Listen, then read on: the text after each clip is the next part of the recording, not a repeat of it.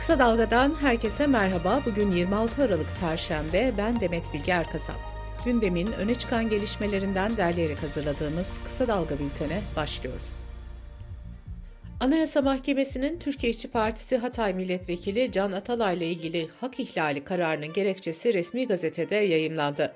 Anayasa Mahkemesi bir önceki hak ihlali kararını uygulamayan İstanbul 13. Ağır Ceza Mahkemesi ve Yargıtay'ın anayasaya aykırı hareket ettiğini vurguladı.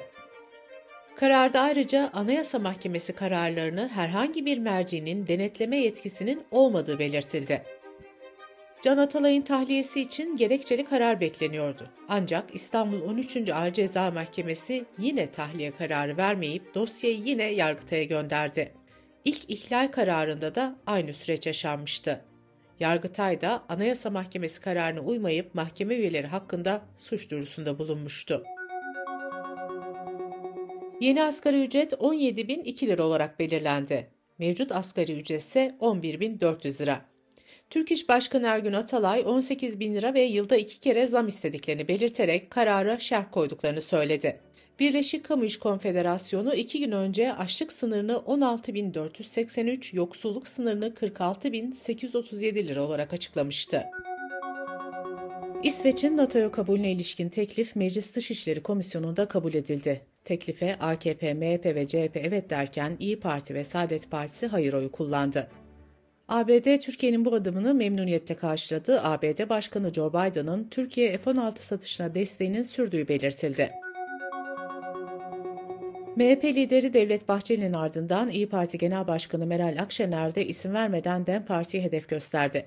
Akşener, adı sürekli değişen, terörist başına duyduğu sevdası bir türlü değişmeyen sözde siyasi partinin siyasi meşruiyeti yoktur dedi.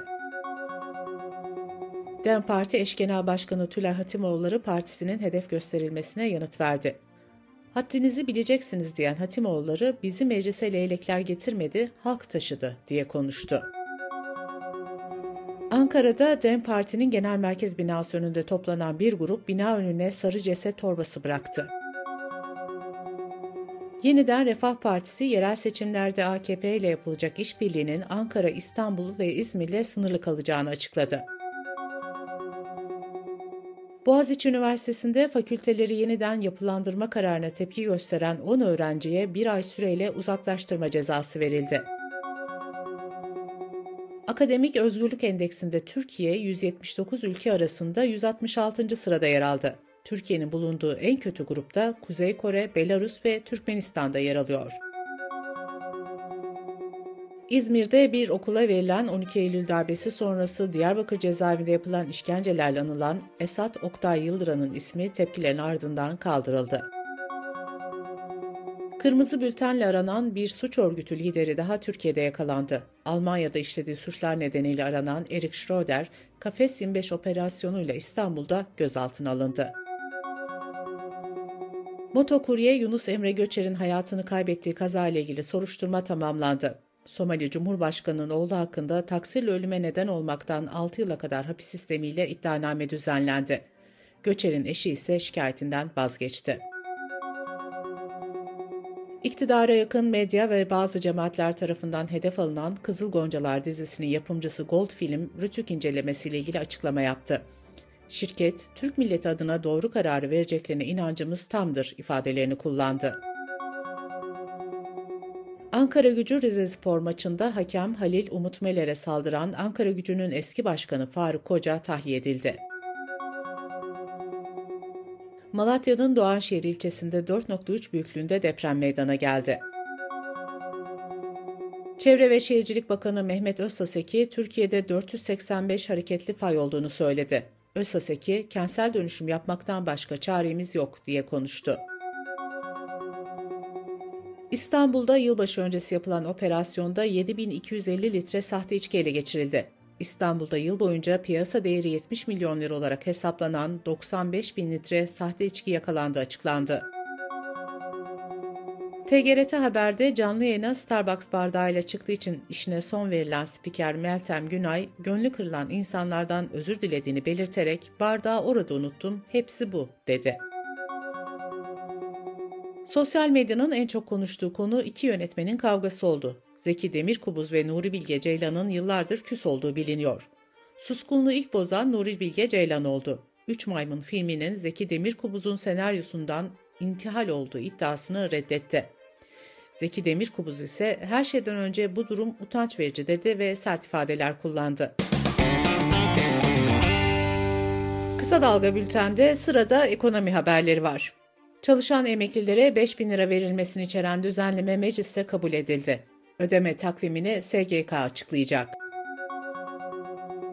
İstanbul Planlama Ajansı'nın araştırmasına göre İstanbul'da ortalama kira bedeli asgari ücretin 1,5 katına çıktı. Et fiyatlarında artış sürerken Et ve Süt Kurumu'ndan açıklama geldi. Kurum, kırmızı et piyasalarını dengeleme ve düzenleme görevi kapsamında kesimlik hayvan satışı yapılacağını duyurdu. Konut sektörüne yeni düzenlemeler geliyor. İddiaya göre birden fazla evi olanlar için vergi düzenlemesi yapılacak. İlk konut alımında uygulanan %4 vergi ikinci ve üçüncü konut alımlarında artırılacak. İstanbul'a taşınan 400 BDDK personeline ayda 45 bin lira hayat pahalı tazminatı verilmesine yönelik düzenleme tepkiler üzerine iptal edildi. Resmi gazetede yayınlanan Cumhurbaşkanı kararına göre 27 bin sözleşmeli sağlık personeli alınacak. Borsa İstanbul'da yılın son haftasında sert düşüşler yaşandı. Sadece pazartesi günü toplam yatırımcı sayısı 435.429 kişi azaldı. Kusurlu yakıt pompaları nedeniyle Honda Motor 8.3 milyon, Toyota ise 6.2 milyon aracını geri çağırdı. Dış politika ve dünyadan gelişmelerle bültenimize devam ediyoruz. Gazze Sağlık Bakanlığı İsrail saldırılarında 24 saatte en az 241 kişinin öldürüldüğünü duyurdu. Gazze şeridiyle telefon ve internet bağlantısı da kesildi. ABD Deniz Kuvvetleri Merkez Komutanlığı Kızıldeniz'de insansız hava aracı, balistik ve seyir füzesi düşürdüğünü açıkladı. Japonya üst düzey 3 Hamas yetkilisinin mal varlıklarının dondurulmasına karar verdi.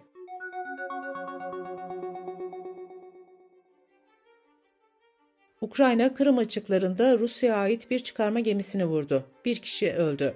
Gemide insansız hava aracı ve mühimmat olduğu öne sürüldü.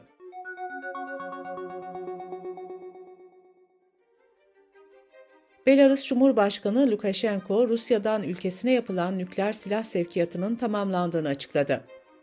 Rusya Devlet Başkanı Putin, Mart ayında yaptığı açıklamada Belarus'a taktik nükleer silah yerleştirileceğini bildirmişti.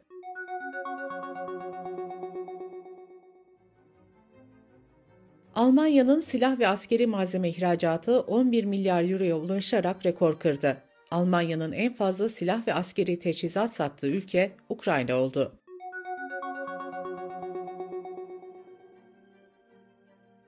Çin, Sincan'daki Uygurlara ve diğer Müslüman azınlık gruplara karşı insan hakları ihlallerini raporlaştıran ABD'li iki analistin ülkeye girişini yasakladı.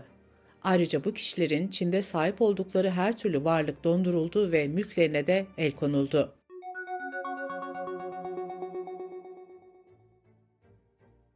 Arjantin Devlet Başkanı Javier Milei'nin eli sopalı Noel mesajı tartışma yarattı.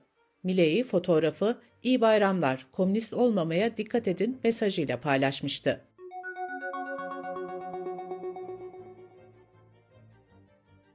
Postem İklim Etki Araştırmaları Enstitüsü, insanlığın iklim ve gezegen için son savaşını verdiğini açıkladı.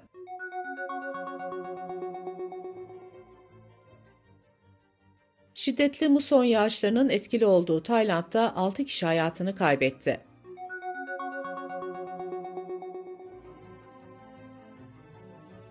Oscar ödüllü Parazit filminin oyuncusu Lee Sung-yoon arabasında ölü bulundu.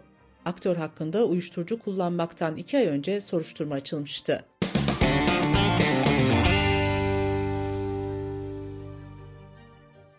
Bültenimizi kısa dalgadan bir öneriyle bitiriyoruz. Gazeteci Yeşim Özdemir'in hazırlayıp sunduğu Kadınlar ve Kurabiyeler podcast serisinin dördüncü bölümünü kısa dalga.net adresimizden ve podcast platformlarından